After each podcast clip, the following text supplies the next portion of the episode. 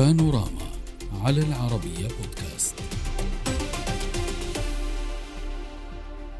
رغم أن سوريا وتركيا رحبتا في أكثر من تصريح أو أكثر من تصريح ومناسبة بفكرة المصالحة واستئناف العلاقات بين البلدين الجارين إلا أن شروط عالقة يتمسك كلا البلدين بهم. بانتظار أحدهما بالمبادرة أو ربما التنازل والدفع نحو المصالحة وعودة العلاقات. الرئيس التركي رجب طيب أردوغان أكد من جديد على أنه منفتح للقاء نظيره السوري لكنه اشترط ألا يكون انسحاب القوة التركية من الأراضي الأراضي السورية مقدمة لإجراء تلك المحادثات. وهنا برر أردوغان شرطه بأنه يأتي بسبب إصرار بلاده على الاحتفاظ بقوتها داخل سوريا لمنع أي تهديد إرهابي محتمل. وحول لقائه المحتمل مع الرئيس السوري قال أردوغان إن الأمر يعتمد على موقف الأسد من تركيا وليس على شرط خروج قوتها واعتبرت تصريحات أو اعتبرت تصريحات أردوغان هذه المرة بأنها قد تحت تحمل في طياتها مطالبات بردود من دمشق تكون أكثر وضوحا حول كيفية فرض الأمن على الحدود في ظل وجود مقاتلين أجانب ومسلحين أكراد تعتبرهم تركيا. إرهابيين يهددون أمنها الداخلي.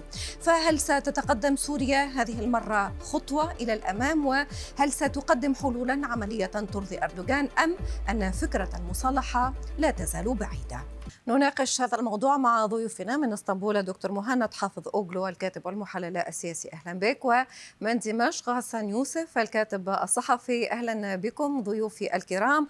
واسمحوا لي أن أبدأ من دمشق معك أستاذ غسان. في الواقع نحن نتحدث عن معادلة يصفها البعض بالصعبة عن تسوية قد تخفق في تحقيق أهدافها وهي تحقيق التطبيع الكلي ولكن كيف لهذه التسوية أن تتم مع حضور القوات التركية شمال سوريا؟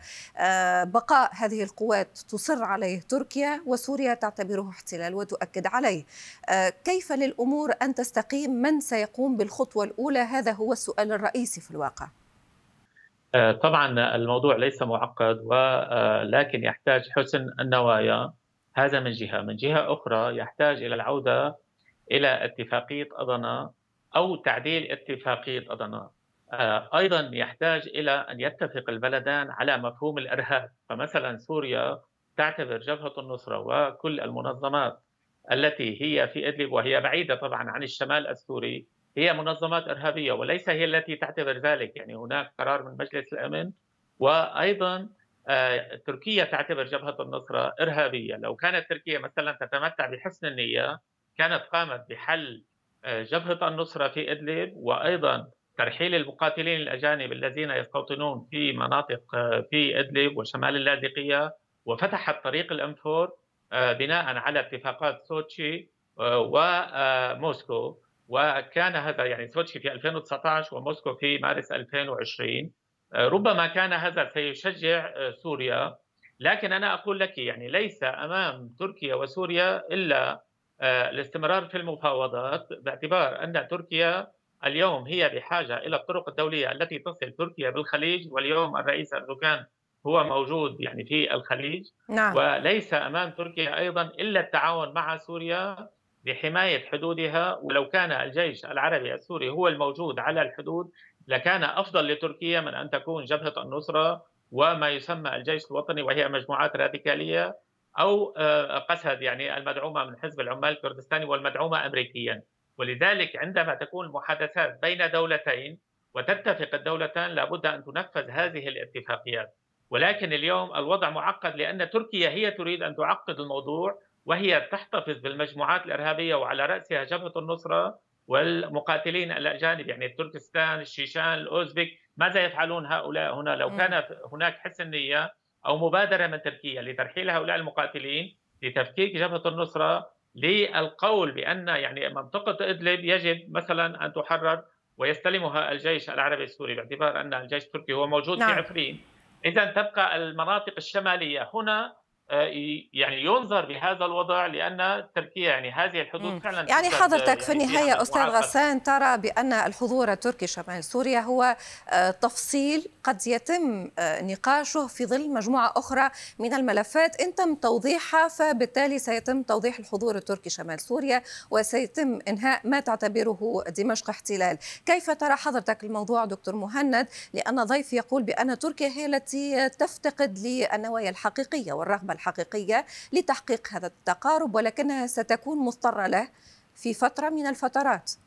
كريم لو كانت تركيا لا تتمتع بحسن النوايا لما كانت تصريحات الرئيس أردوغان في غاية الوضوح آه، وغاية الشفافية بأنه آه، مستعد للقاء الرئيس أردوغان إذا ما كان هناك رئيس بشار الأسد. للواقع نعم تنفيذ الواقع السياسي والميداني الذي يضمن أمن تركيا القومي. يعني آه، شرط آه، دمشق على أنقرة بالانسحاب من الشمال السوري هذا أما في تجاهل أو جهل. هذا تصريح أو شرط استفزازي ضد تركيا من مصلحة الدولة السورية أن تكون القوات التركية موجودة في الشمال السوري وهو ليس تفصيل يحكى عنه لاحقا. لاحقا أو يناقش لاحقا ما بين الطرفين. هو جوهر ومعتمد ومحور. هذا الخلاف وهذه الثقة المتزعزعة ما بين الطرفين. يقول لك أن هيئة تحرير الشام آه، مدعومة من قبل تركيا وأن فيها أوزبك وشيشان وما شابه الأوزبك وشيشان أولئك لدى داعش وتركيا تحارب داعش. أما فيما يتعلق بهيئة تحرير الشام آه، تركيا أصلا لا تدعمها وهناك لها حاضنة شعبية تركيا ليست معنية بها. الأمر في هيئة تحرير الشام ليس متوقفا على تركيا آه، بل بل متوقف على المجتمع الدولي الذي آه، يسكت عن الملف السوري ولا يريد له حلولا. الشرق يريد آه، حلولا بصيغة معينة والغرب لا يقبل بهذه الحلول ويريد أن يكون هناك تغييرا للنظام نعم. السوري. هذه ليست مشكلة تركيا. اليوم تركيا بشكل واضح تقول أن وجودها في الشمال السوري باق ما بقي ذلك الإرهاب إلى أن تخرج كل المجموعات الإرهابية بايا كان لباسها كرديا اسلاميا ايا كانت. إذا لم تطمئن تركيا إلى أمنها القومي فإنه لا خروج. هذا في غاية الوضوح وغاية الصراحة. أما هذا الشرط الاستفزازي الذي هو بعيد عن الواقع العملي لا يمكن أن تقبل به أنقرة. يعني إذا ما أراد بشار الأسد لقاء بأردوغان فإن ذلك ممكن. ولكن ما الذي سوف ينتج عنه؟ هل سوف نرى بالفعل هناك آه، تكاتف للجهود السورية التركية لمحاربة كافة أشكال أنواع الإرهاب؟ هذا هو السؤال الذي يجب أن يطرح، يعني يجب أن طيب، يكون حضرتك تقول بأنه آه، دكتور مهند آه، هذه القوات ستبقى ما بقي ما تعتبره تركيا ارهابا شمال سوريا. أستاذ غسان ما رأيك؟ هو يقول في النهاية هذا الحضور يصب في مصلحة سوريا كذلك واسمح لي أن أضيف كذلك على ما تفضل به دكتور مهند موضوع كنا ناقشناه أستاذ غسان سابقا وهو موضوع تأمين الحدود السورية الأردنية. تعلم حضرتك وهناك إقرار سوري بعدم قدرة سوريا على تأمين هذه الحدود. وتحدثنا على موضوع التهريب. كيف لسوريا أن آه، آه، تؤمن حدودها مع تركيا وهي الغير قادرة على تأمين حدودها مع الأردن مثلاً؟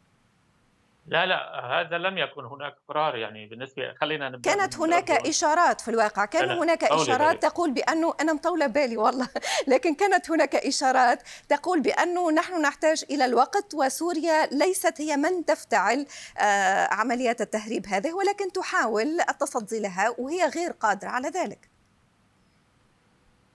ريم يعني لنعد قليلا إلى الوراء. يعني كل ما حدث في سوريا يتحمل يعني دول الجوار وأيضا المجتمع الدولي ما حدث. كان هناك غرفة آه، تسمى غرفة الموك لدعم الجماعات الإرهابية في الجنوب وأيضا غرفة الموم في تركيا لدعم الجماعات الإرهابية.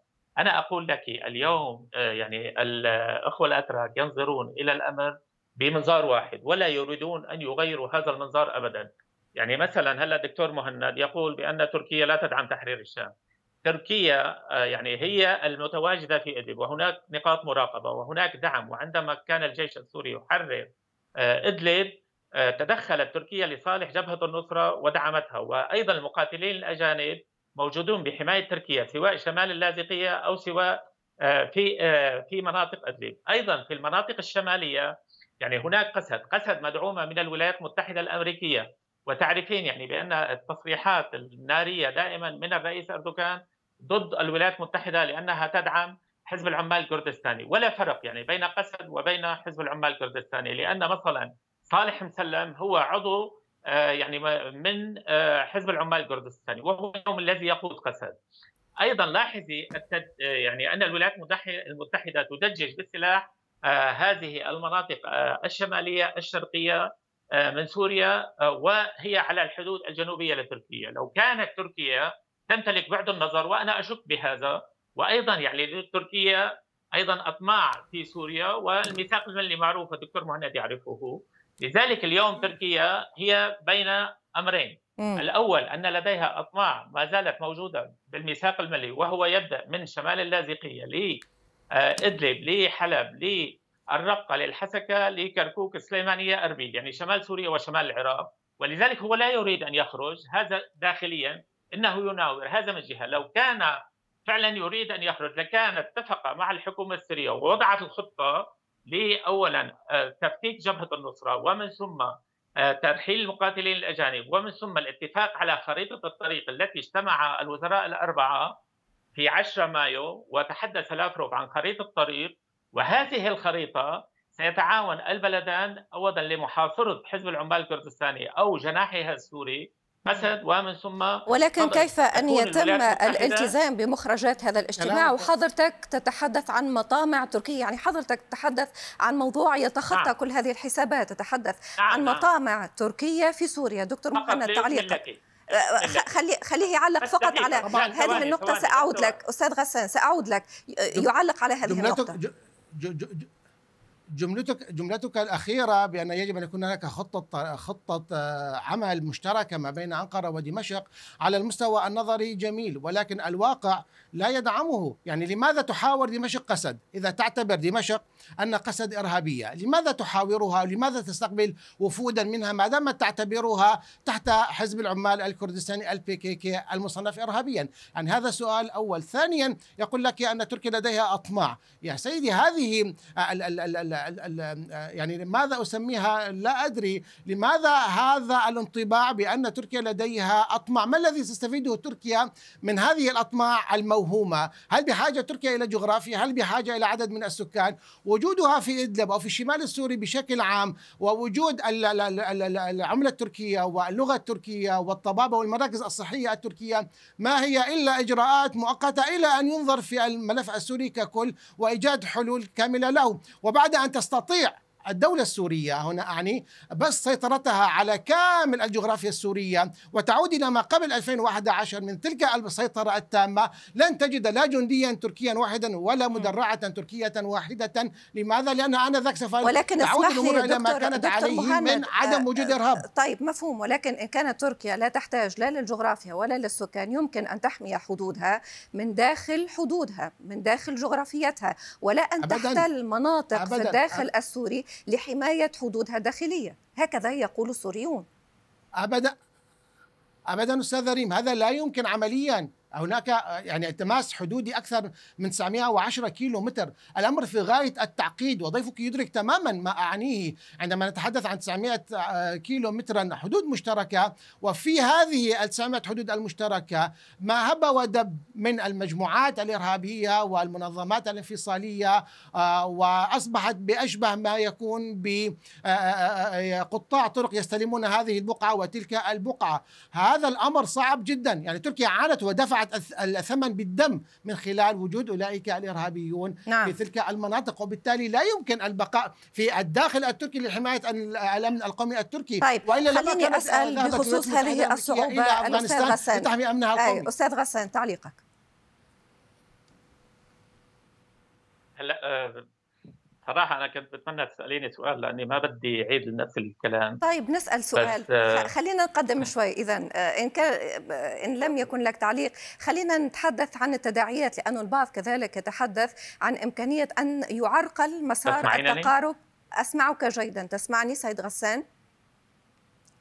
هل تسمعني؟ نعم نعم. طيب ممتاز. آه البعض يتحدث نعم عن نعم آه تسمعني ممتاز. البعض يتحدث عن إمكانية فشل هذا التقارب السوري التركي.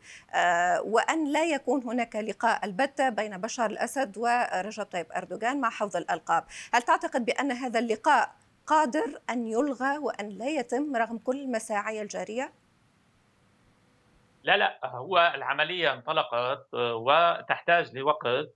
ولا يعني أنا قلت لك لا خيار أمام كل من تركيا وسوريا إلا التعاون آه، لأسباب يعني منها اقتصادية كفتح الطرق الدولية باعتبار سوريا هي الممر الإجباري لتركيا إلى الخليج. وتعرفين كم خسرت تركيا من أغلاق يعني الطرق السورية هذا من جهة، من جهة أخرى المجموعات الإرهابية سواء يعني جبهة النصرة أو هيئه تحرير الشام أو حتى المجموعات الإرهابية الأخرى أو حتى المقاتلين الأجانب لا يمكن أن يبقوا إلى امد طويل، أيضا مجموعات يعني آه، قسد لا يمكن أن توافق كل من سوريا وتركيا على انفصال آه، أي جزء سواء من سوريا أو من تركيا وهذا خطر مشترك داهم يهدد البلدين. ولذلك أعتقد بأن يعني كل آه، يعني تحاول تركيا اولا يعني أن ترفع السقف تحاول مثلا أن تحصل على مكاسب أكثر. نعم. ولكن أنا أرى بأن المشكلة هي مع الولايات المتحدة وليست مع سوريا. يعني سوريا لا تحتل اراض آه، تركيا سوريا التزمت باتفاقية اضنا سوريا لم تتدخل في الشؤون الداخلية التركية. يعني آه، وهي ملتزمة بكل ما تقوله. أما مثلا لاحظي بالجانب التركي لا يلتزم حتى بوعوده. عندما كان في الانتخابات قال أنا لن أسمح باعاده المهاجرين أو اللاجئين السوريين قسرا. اليوم يقوم باعتقالهم وضربهم وزجهم ويعني آه، أخذهم إلى الحدود ورميهم. يعني كيف يمكن لأحد أن يثق بأردوغان؟ هذه مشكلة يعني آه، السياسة التركية فعلا تفتقد إلى الثقة وإلى حسن النية وإلى آه، يعني آه، البعد على, على فكرة وحضرتك تتحدث دكتور مهند غير موافق هي بقت دقيقة ساكملها معك. راسه على اليمين وعلى الشمال ما بعرف ليش خليني أكمل وبعدين باختصار أنت أنا أنا أنا. تفضل. طول بالك دكتور بس. آه لذلك أنا أقول يعني كلمة أخيرة أنه عندما يكون هناك حسن نية هناك نعم. بعد رؤية المصلحة تقتضي أن تنفذ خارطة الطريق وأن تنسحب تركيا من سوريا وأن فقط أقل من دقيقة. دكتور مهند تفضل. بعد بعد بعد النظر يأتي من تركيا بأن وجودها هو ضمان لوحدة الأراضي السورية هذا أولا، ثانيا من يثق بأردوغان ومن يثق بالدولة التركية هي الواشنطن، هي العواصم الغربية، هي قوات حلف الناتو، هي الدول الإقليمية المحلية المهمة وهي جهة موثوقة لحل الكثير من الأزمات ولا دل على ذلك من ملف كرباغ الذي طال ثلاثين عاما تقريبا وفي ثلاثة أسابيع بدخول تركيا حلت المشكلة. نعم. هذه وضحت تركيا التي الفكرة. انتهت تماما. التوقيت الخاص بهذا النقاش. سننتظر إن كان سيتم مبدئيا هذا اللقاء أم لا. دكتور مهند حافظوغلو الكاتب والمحلل السياسي وغسان يوسف الكاتب الصحفي. شكرا جزيلا لكم. السلام عليكم.